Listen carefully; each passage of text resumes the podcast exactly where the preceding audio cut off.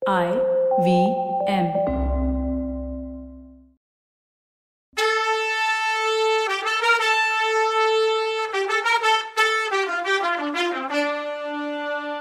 வணக்கங்க, நான் கவிதா பேசுறேன். வெல்கம் டு கதை பாட்காஸ்ட் சிவகாமியின் சபதம். இது எபிசோட் நம்பர் 92. இந்த எபிசோடோட டைட்டில் துரியோதனன் சபையில் பாஞ்சாலி. பொன்னே, ஓ அபிநய சாகசத்தை, அதாவது நடிப்பை பார்த்து நான் ஏமாற மாட்டேன் அப்படின்னு சொன்னாரு புலிகேசி. ஆஹா, நீ உத்தமில்லன்னு நாம வாயை திறக்கிற நேரம் இன்னும் பேசினாரு புலிகேசி மகாராஜா. ஆனா உன் பேச்சுல கொஞ்சம் நியாயம் இருக்கு, அதனால உன் வேண்டுகோளை நிறைவேற்ற ஒத்துக்கிறேன். ஆனா அதுக்கு ஒரு கண்டிஷன். நீ இந்த பொண்ணுங்களுக்காக ரொம்ப இறங்கி பேசின, உன்னோட இறக்கம் வெறும் நடிப்பு இல்லைன்னு நீ நிரூபிக்கணும். இவங்க கட்டண புருஷனையும் கை குழந்தையும் பிரிஞ்சு வந்தாங்கன்னு சொன்னில, ஆனா உனக்கு புருஷனும் இல்ல குழந்தையும் இல்ல. நீ என்னோட வாதாபிக்கு வர ஒத்துக்கிறியா? சொல்லு. ஒத்துக்கிட்டா ஒன்ன தவிர இவங்க எல்லாரையுமே இந்த நிமிஷமே விடுதலை பண்ணி அனுப்பிடுறேன்னு சொன்னாரு. அதை கேட்டதும் எனக்கு அந்த பாவிய கொன்னுடலாமான்னு தோணுச்சுன்னா சாத்துருக்கான.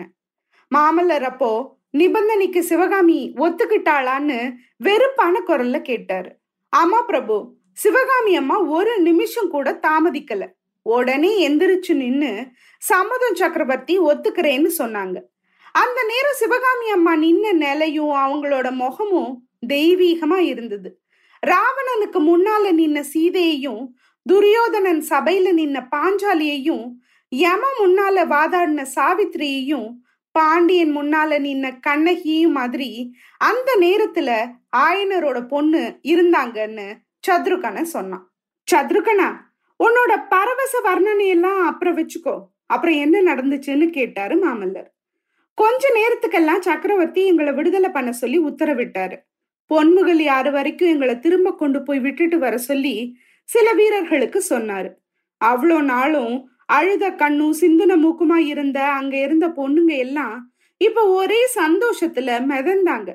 சிவகாமி அம்மாவை தலைக்கு தலை வாழ்த்துனாங்க. ஆனா எனக்கு இடி விழுந்த மாதிரி ஆயிடுச்சு. சிவகாமி அம்மா காலில் விழுந்து, அம்மா நான் உங்களை விட்டு போக மாட்டேன், சக்கரவர்த்தி கிட்ட திரும்ப வரம் கேட்டு என்னை உங்க கூடயே வச்சுக்கோங்கன்னு சொன்னேன். ஆனா அவங்க ஒரே பிடிவாதமா, நீ தான் முக்கியமா போகணும், என் அப்பா கிட்ட போய் நடந்ததை சொல்லணும்னு சொன்னாங்க. நான் எவ்வளவோ சொல்லியும் கேட்கல. கடைசியில வேற வழி இல்லைன்னு நானும் கிளம்புறதுன்னு முடிவு பண்ணேன்.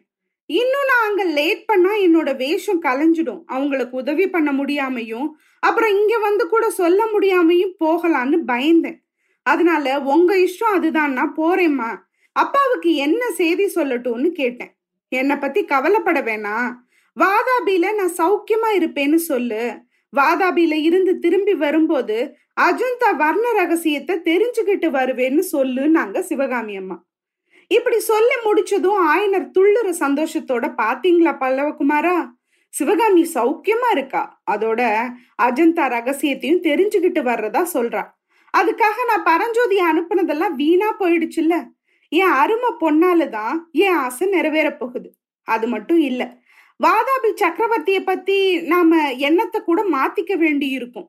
அவரு ரசிகத்தன்மை இல்லாதவரு, கலை உணர்வே இல்லாதவர்னு நினைச்சிட்டு இருந்தோமே. அப்படி இருந்தா 1000 பொண்ணுங்களை திருப்பி அனுப்பிட்டு சிவகாமியை மட்டும் கூட்டிட்டு போயிருப்பாரா? பிரபு, எனக்கு மட்டும் உடம்பு குணமாகணும், குணமானதும் நானே வாதாபிக்கு போவேன்னு சொன்னாரு ஆயனர்.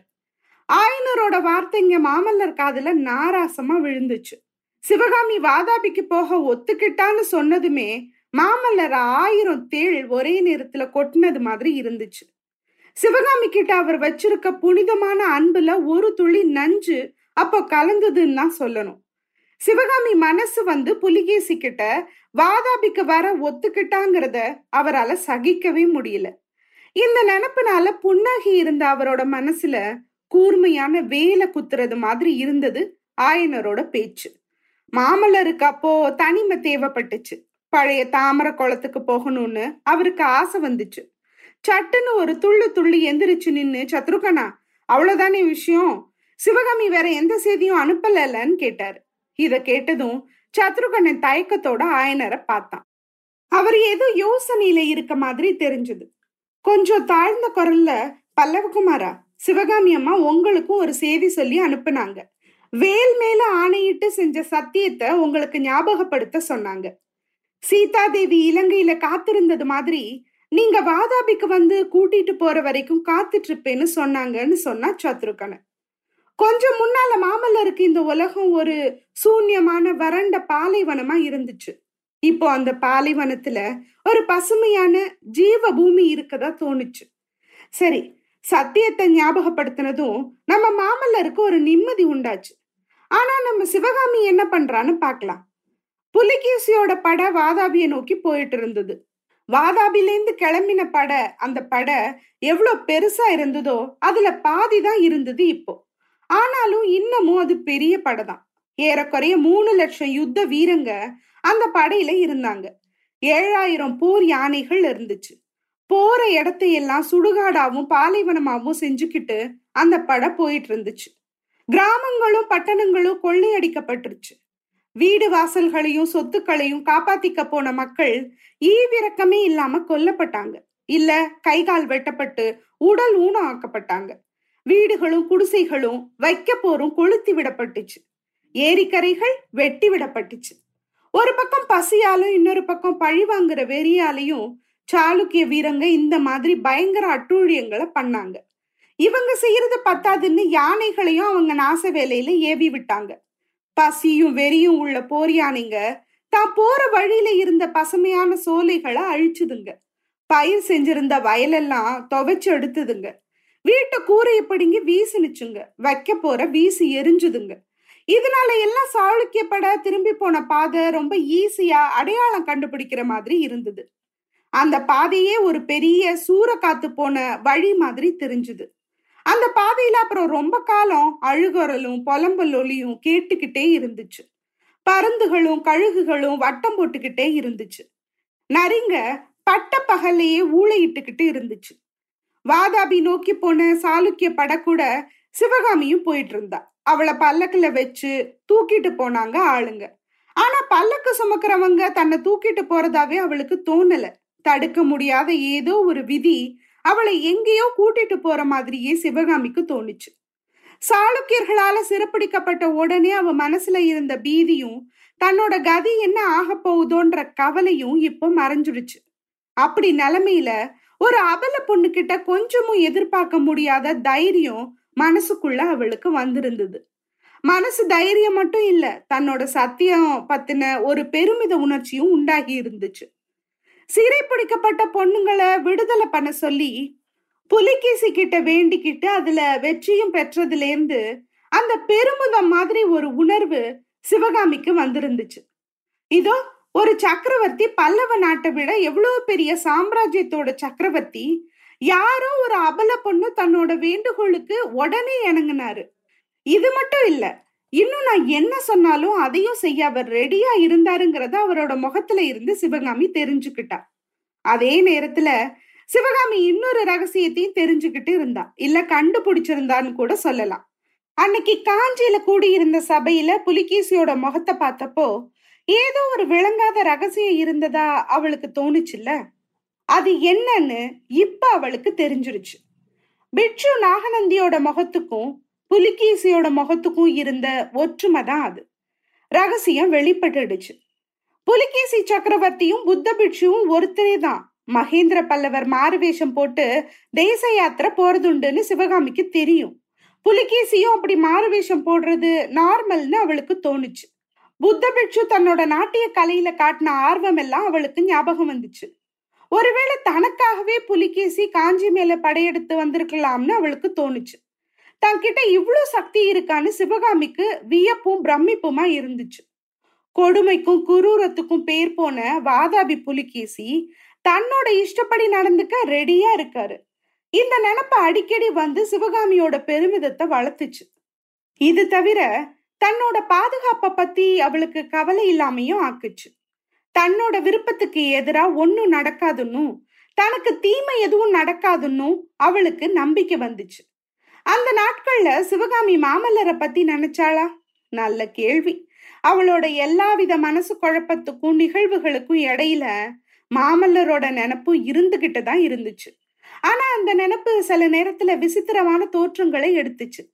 அன்பு ஆத்திரமாச்சு, ஆத்திரம் வருத்தம் ஆச்சு, வருத்தம் வெறுப்பையும் பழி வாங்குற எண்ணத்தையும் கொடுத்துச்சு.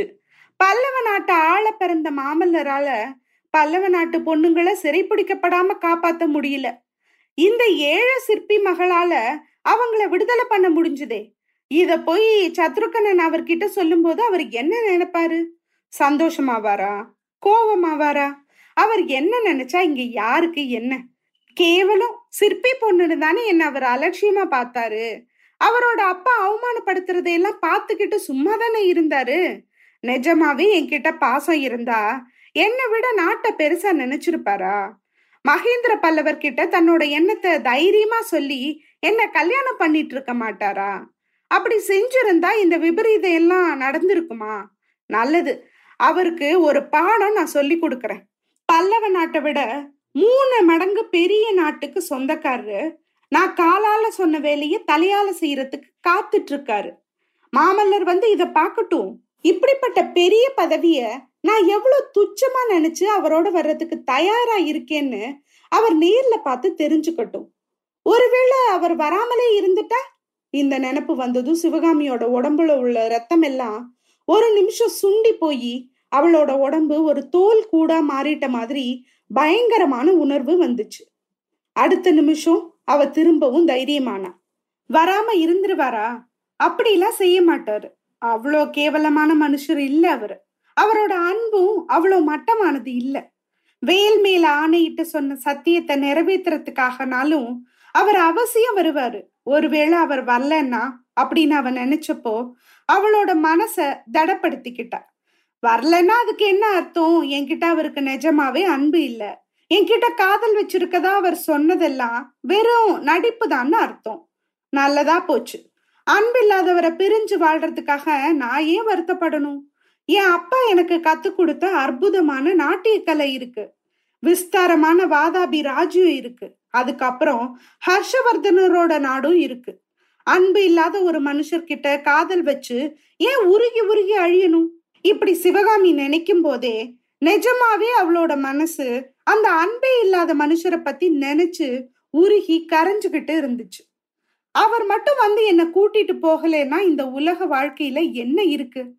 எதுக்காக வாழணும்? நாட்டியமாவது கலையாவது மண்ணாங்கட்டியாவது வீணா என்ன நானே ஏமாத்திக்கிறதுல என்ன பிரயோஜனம்? சாளுக்கியர்கள் கிட்ட சிறைப்பட்டு நான் உயிர் வாழ்றதே அவருக்காகத்தான். வழியில பயங்கர அட்டூழியங்களை எல்லாம் பார்த்துக்கிட்டு நான் வாதாபிக்கு போறதும் அவருக்காகத்தான். அவர் இந்த பாவி சலுக்கியங்களை பழி வாங்கி என்னை மீட்டுட்டு போவார்னு நம்பிக்கையில தான். அவரோட அன்புக்காகவே நான் உயிர் வாழ்றேன். அவரோட கௌரவத்தை பாதுகாக்கிறதுக்காகவே நான் வாதாபிக்கு போறேன். அவர் என்னை மறந்துட்டா நல்லது, அப்புறம் இந்த உயிரமாச்சுக்க எவ்வளவு நேரம் ஆக போகுது? சிவகாமி நாட்டியம் ஆடும் போதும் சில பாட்டுகளுக்கு அபிநயம் பிடிக்கிறதுக்கு மின்னல் மின்னுற நேரத்துல உணர்ச்சியையும் பாவங்களையும் மாத்திக்க வேண்டியதா இருக்கும். பாக்குறவங்க அந்த மாறுதல்களை தொடர்ந்து கவனிக்கிறது கூட முடியாது. இப்போ சிவகாமியோட மனசு உண்மையாவே அந்த மாதிரி மின்னல் வேக உணர்ச்சி மாறுதல்களை அனுபவிச்சுக்கிட்டு இருந்தது. பல்லவ நாட்டு பொண்ணுங்களை விடுதலை செஞ்ச அப்புறம் வடபெண்ணை நதிக்கரை போய் சேர்ற வரைக்கும் புலிகேசி சக்கரவர்த்தி அவ இருந்த பக்கமே வரல. அவரு புத்த பிட்சு வேஷம் கலைஞ்சிட போகுதேன்னு தான் இந்த பக்கமே வரலன்னு சிவகாமி நினைச்சா. ஏம்மா, நீ நினைக்கிறது ஒண்ணு மட்டும்தான் சரின்னு நீ முடிவு பண்ற. ஆனா அங்க பல விஷயம் இருக்கு கவனிக்க. அதுக்கு எங்க சக்கரவர்த்தி வேணும் யோசிக்க. சரி, அடுத்த எபிசோட்ல என்ன நடக்குதுன்னு பார்க்கலாம். அது வரைக்கும் நன்றி, வணக்கம்.